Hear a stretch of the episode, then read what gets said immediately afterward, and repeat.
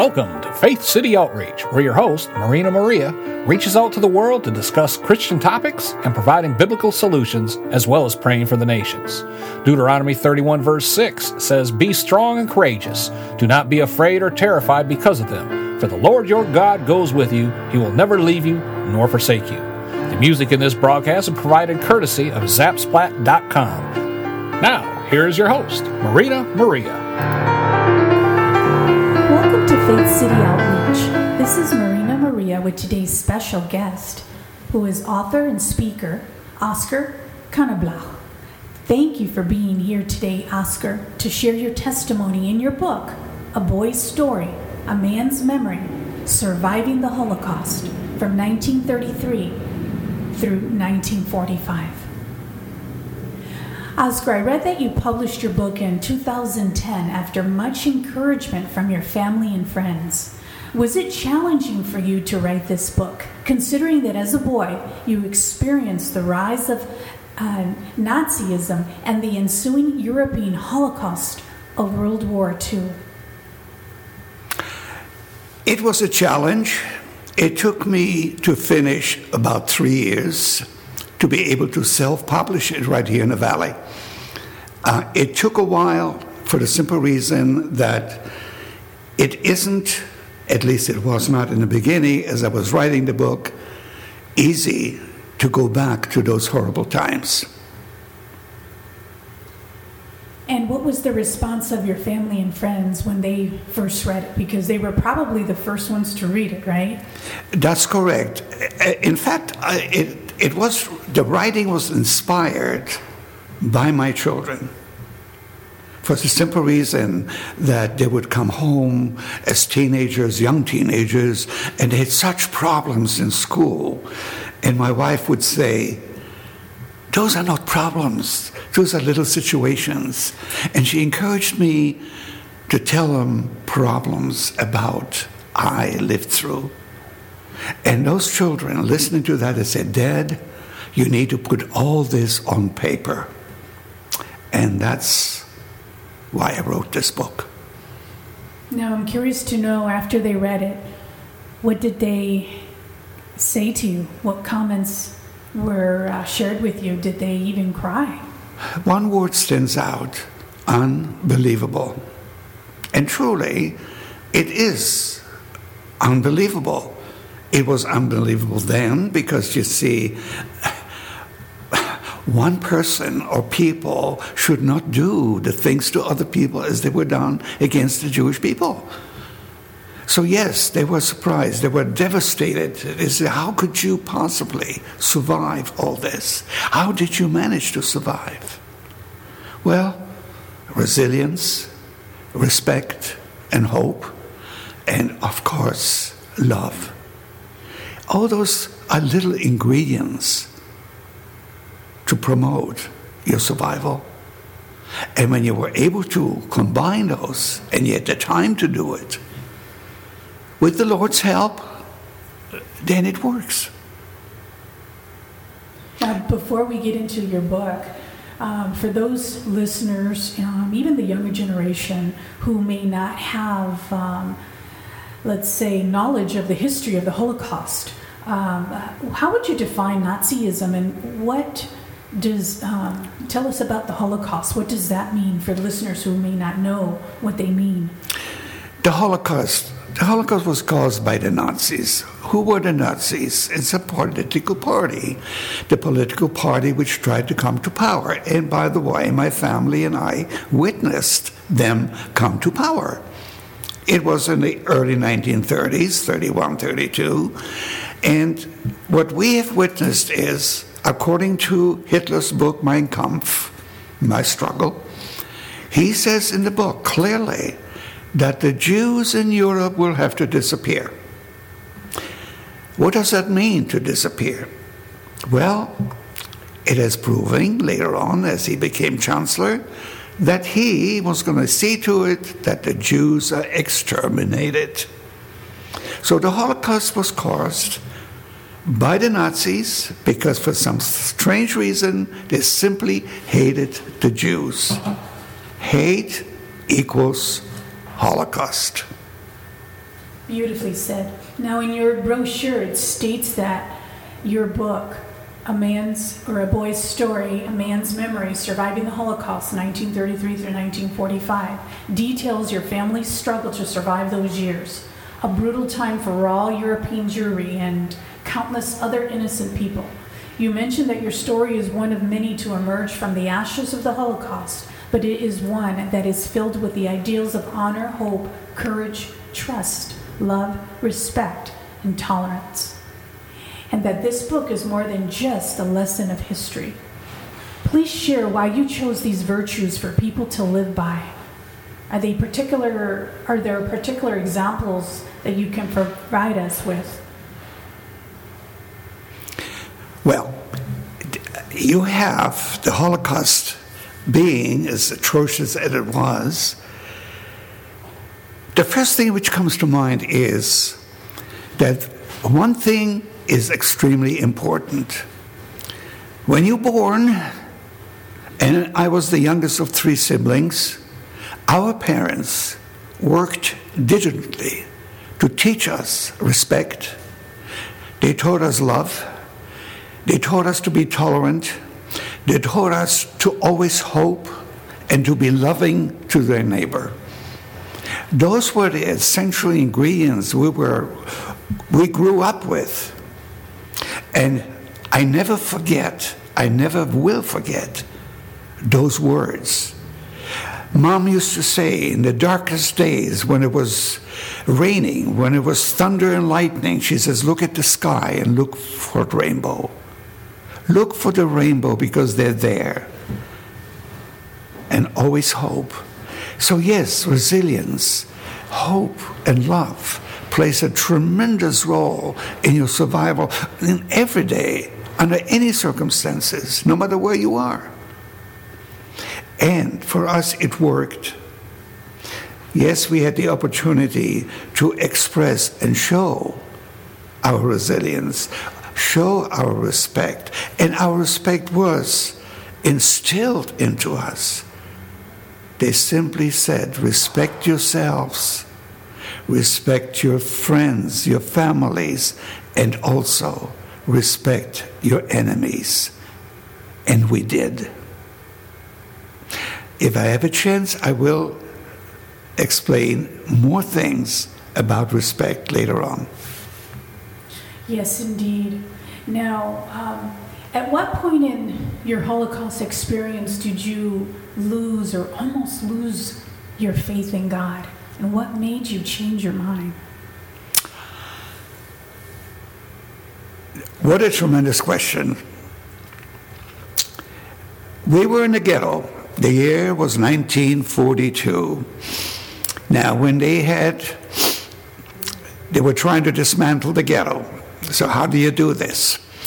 You take one street at a time. And you don't do it all in one day. It takes you about a year to accomplish. You take a half a street. Oh, whoever lived on that street will disappear that particular day. Our street was blocked off. My dad and my brother, they were minding the front door to the apartment house. There must have been at least about two to three hundred people living in this apartment house. He sent me to the third floor as a lookout.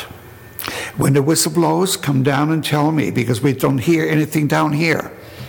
We want to be prepared when the deportation starts. As I was looking out the window, and I had to step, stay away from the window far because you, if you stick your head out, they will shoot your head off. I was waiting for the whistle to blow, to be blown. I looked at the sky, which was uh, early morning, must have been 6:30 in the morning. It was cool. The windows were open. The fresh air embarrassed just, just suddenly gave me showers. As I was looking up in the sky, I said to myself, This is a good time to talk to God. Personally. And I asked him that day, God, if you want to stop this, you can. But I know that you won't. Now, how do I know that? Because in the past, you never have stopped it. This is not the first deportation, and I'm sure it's not going to be the last. And most likely, I and my family will disappear after the day is gone. So here's what I'm going to do God. I'm not going to believe in you anymore because you see it's useless.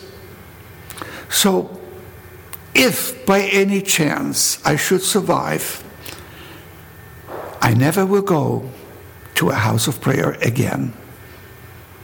The whistle was blown. I turned towards the door, and before I opened up the door, I turned back to the window, looked one more time, and I said, But God, I tell you what I will do. I will obey your Ten Commandments. And I did. I rushed down. When I came down, I saw my dad and my brother being pulled out on the street by force. I had no choice but to turn back into the hallway and run into the back of the house, being chased by a soldier shooting at me, evidently missing me. I could hear the bullets whizzing by. I ran as fast as I could. I came to the end of the hallway. There was a balcony supported with steel girders, pipes I grabbed those pipes, one of them, and like a monkey, I just pulled myself over to the first balcony and I jumped over the railroad, over the railroad siding.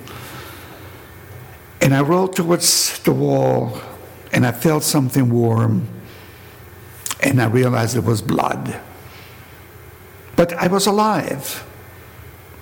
I did hear a shot, the last one, real clearly and he missed me again as I was climbing over the railing. But he hit the window which was above me, and I rolled in that glass, injuring myself. Lying there in desperation, wondering what is going to be next. Time was eternal. Maybe a minute or two seemed like an hour. Suddenly, the whistle was blown. It was, was blown, and somebody said in German to stand down. A trick, I said to myself. I waited, and then I heard my dad's voice. Oskar, come out. It's okay, it's safe. Now, what happened was this. When my dad was pulled out on the street with my brother, he looked at the officer in charge who stood in the middle of the street separating the people in two lines, left and right.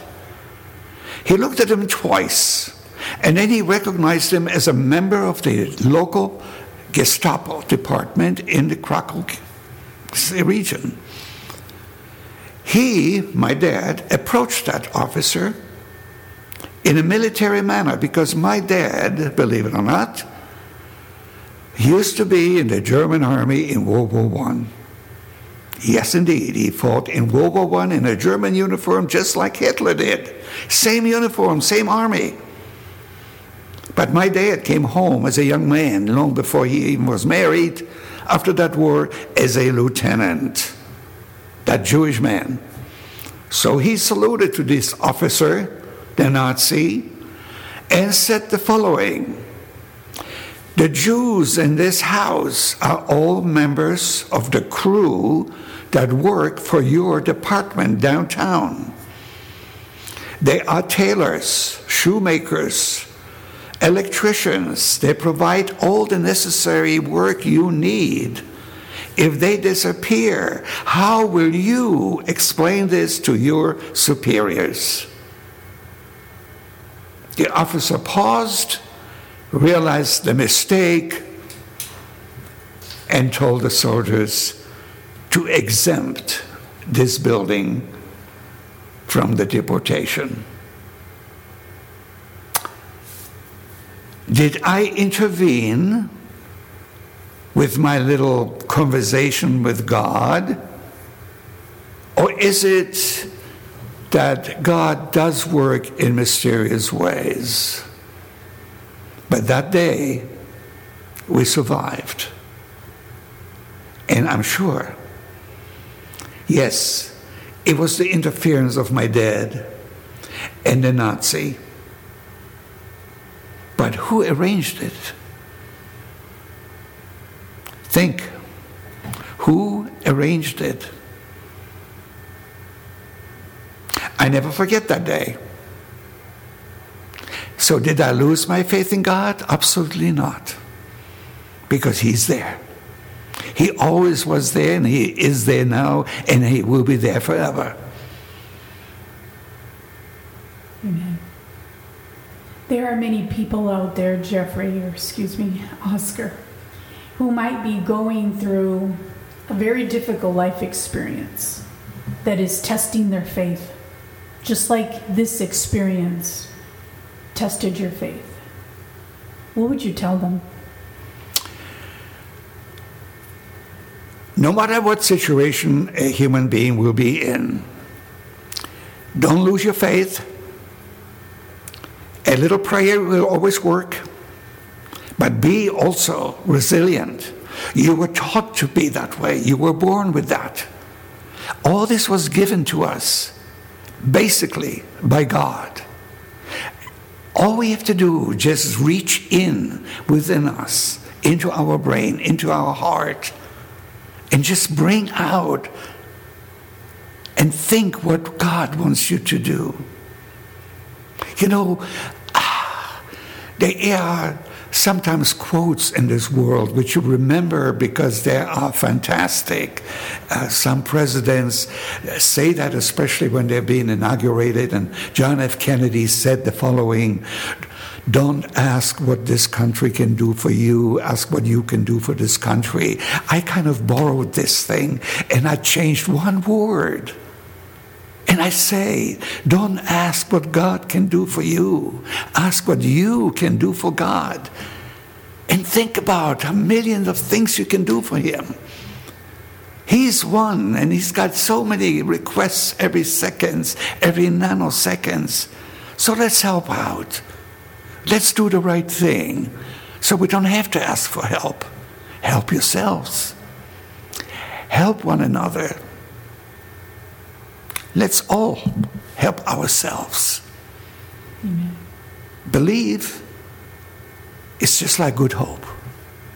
And you need that. Now, you talk about resilience and you also talk about the ideals or the virtues that you mentioned the honor, hope, courage, trust, love, respect, and tolerance. Now, everything that you witnessed through the Holocaust, was there one moment in time where basically you couldn't love your enemy? You couldn't leave Germany. If you want to leave anywhere, usually you have to have a place to go. Mm-hmm. Now, where would you go? Any country, no matter how close, to, in what proximity the country was, needs you to accept them. In other words, you need to apply for a visa. You cannot cross borders. The borders are easy, but the borders are very tight. They have, they have minefields, they have soldiers. It took us a year and a half to wait in Germany to get the legal papers to leave Germany in mid 1936 to go to Poland. But it had to be done in a legal manner. So it wasn't that you could leave. Oh God, there are instances, yes, we can talk about the St. Louis, a German ship leaving Germany with 934 passengers, German. They paid for their voyage. They even had legal landing papers into Cuba and visas to the United States. And when they got there, they were, re- were refused entry. And they re- had to return back to Germany. So it wasn't easy to just leave. We were caught. We were in jail without bars but we could not leave anywhere. It wasn't easy unless people were going to hide you. They would take a tremendous chance if they would. It was a death penalty if they would be caught. It was not every day that people did this, but imagine in Poland alone, as it turned out after the war, over 6,600 people, Polish citizens, Christians, who saved Jews. Over 6,600. That's a lot. And many times it happened too during the war. Ah, those who are not even recognized, there was a lot of them who took a chance. And why? Were they believers in God? Did they do the right thing, what God wanted them to do? Possibly so. But that's all he needed more people like this. Help yourselves. Do the right thing. Today we don't have to do and hide Jewish people. Today we have other people to worry about. We have to help each and everyone who is in dire in a dire situation. Now, do you know of any other Holocaust uh, survivors? Oh yes, I, I am a member of the Holocaust Survivors Association here in this in Phoenix. And I know the other speakers. I know the people who are here. We lose them. them. Every month, somebody else is gone because we, unfortunately, you know, get, don't get any younger. But uh, yeah, you know, it's it's. Now, do they share the same, um, let's say, experience as you, as far as still uh, believing in God? I assume they do. I'm not sure exactly. I never listen to what they have to say. They, the majority speak about the atrocities which were committed, mm-hmm. which I do too, but I mostly concentrate on our youth. I concentrate how to teach them to teach the Holocaust because we have to continue. Someone has to continue after we speakers are gone. Now, someone has to be out there to, to continue this. And now, how do we, we, teach them? How do we teach them well, tolerance and respect? Well, it starts with, which I know, for instance, that bullying it goes on in every school. And that in itself is disrespect shown to one another. Right. We talk about it we tell about it, and I say to them and explain to them that there's a, div- a division between bystanders, who people who see the bullying and do nothing. Now they need to do something, so everybody has to be involved. There's another thing which we try to bring in, and this is teaching through art. Now, art is very important. Art is something which you can relate to when you see a painting, a picture. You will remember that. And we have something, we have an artist here in town. His name is Robert Sutz. Now, he has been doing something very unique. He's been taking and making life masks of Holocaust survivors, including yours truly. And when you display a mask and the people look at this, they see you. And they can relate to it. And if you won't be here, uh, if you fortunately, if you go to to greener pastures, so to speak, your mask will be here. And if you have a buyer to go with that, which we had here in this very room and all those rooms at one time, my bio was three walls that gave my story of my life, and my mask was in the middle. Now, when a student comes, they know all about Oskar who he was, where he was born, what he went through, what he did, and what he didn't do. And he can relate to that. And that can be there for the next 50, maybe 100 years. It will never disappear.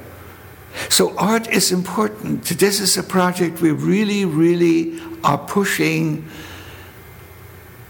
that it will be there forever. Now, the masks are made of people when they're alive, but there are some people who feel that they cannot be, or they feel claustrophobic, that cannot have their faces plastered. Then Robert makes a beautiful portrait with pastel colors. And where can we find uh, his artwork? I'm sorry? Where can we find his artwork at? Oh, his artwork can be seen right here in Scottsdale. And we will be occasionally. We haven't. We announce this when we're going to have an exhibit, Okay. and usually the exhibits are free, and uh, it can be uh, seen. Um, I have um, his studio can be seen. You know, the studio is. You can contact us at the Arizona Historical Society that you would like to see the studio, and they'll give you a phone number, and you'll find out if he's there, and you can visit for free. And it's a working studio. You can actually, because he still is working on all the different things to finish all the different masks and portraits. It is interesting. Thanks again, Oskar, for being my special guest today. It has been a true honor to have you on my radio program, and uh, I know you'll be back next week to continue on uh, where we left off. Would you uh, mind just uh, please closing with a prayer? Unlike most prayers which people have, I have my own. My own is a very simple one, which I usually encourage everyone to follow and do. Every morning, every night, I talk to God personally. It's just announcing myself, it's me again. The problem child. But I, I usually thank Him. I thank Him for everything. I thank Him for being able to breathe, the very air He is supplying us. I thank Him for the trees, for the birds, for the animals, for the clouds in the sky, for the clear skies, for the storms, for the rain, which we don't get too often here in Florida, I mean in, in Arizona. I thank Him for all that. I thank Him for the good food we have, because if not for Him, we wouldn't have anything. So those are my thanks to Him every day, twice a day, sometimes more. Sometimes I talk to Him while I drive. I pay attention to the road, though. I make sure that I don't crush anywhere. This, all, this is my prayer to God. I talk to Him every day. I thank Him every day. And for some strange reason, He approves of it. I'm going to be celebrating my 93rd, my, my 93rd birthday next month. So I think I have a friend. I have a friend. I have found a good friend. So thank you, God. Thank you for letting me sit here in front of this microphone. Thank, thank you for letting me talk to the people, to telling them that nothing absolutely is impossible. You can achieve every and anything you dream of if you just try and really, really be a human being the way you're supposed to be. Amen. You have been listening to the Faith City Outreach with Marina Maria as she interviews Christian pastors and leaders to discuss scriptures and topics affecting the Christian community and to pray for the nations. If you need to contact Marina Maria, please email her at fcoprogram at gmail.com. If you are looking for a Holy Spirited and bilingual church in the Phoenix, Arizona area, I invite you to King Jesus Christ Ministries at 3106 North 35th Avenue, Suite 3, Phoenix, Arizona. Zip code is 85017. The music used in this broadcast is provided courtesy of Zapsplat.com. Until next time, Marina wants to remind you from Matthew chapter 28, verse 19 Go therefore and make disciples of all nations, baptizing them in the name of the Father, and of the Son, and of the Holy Spirit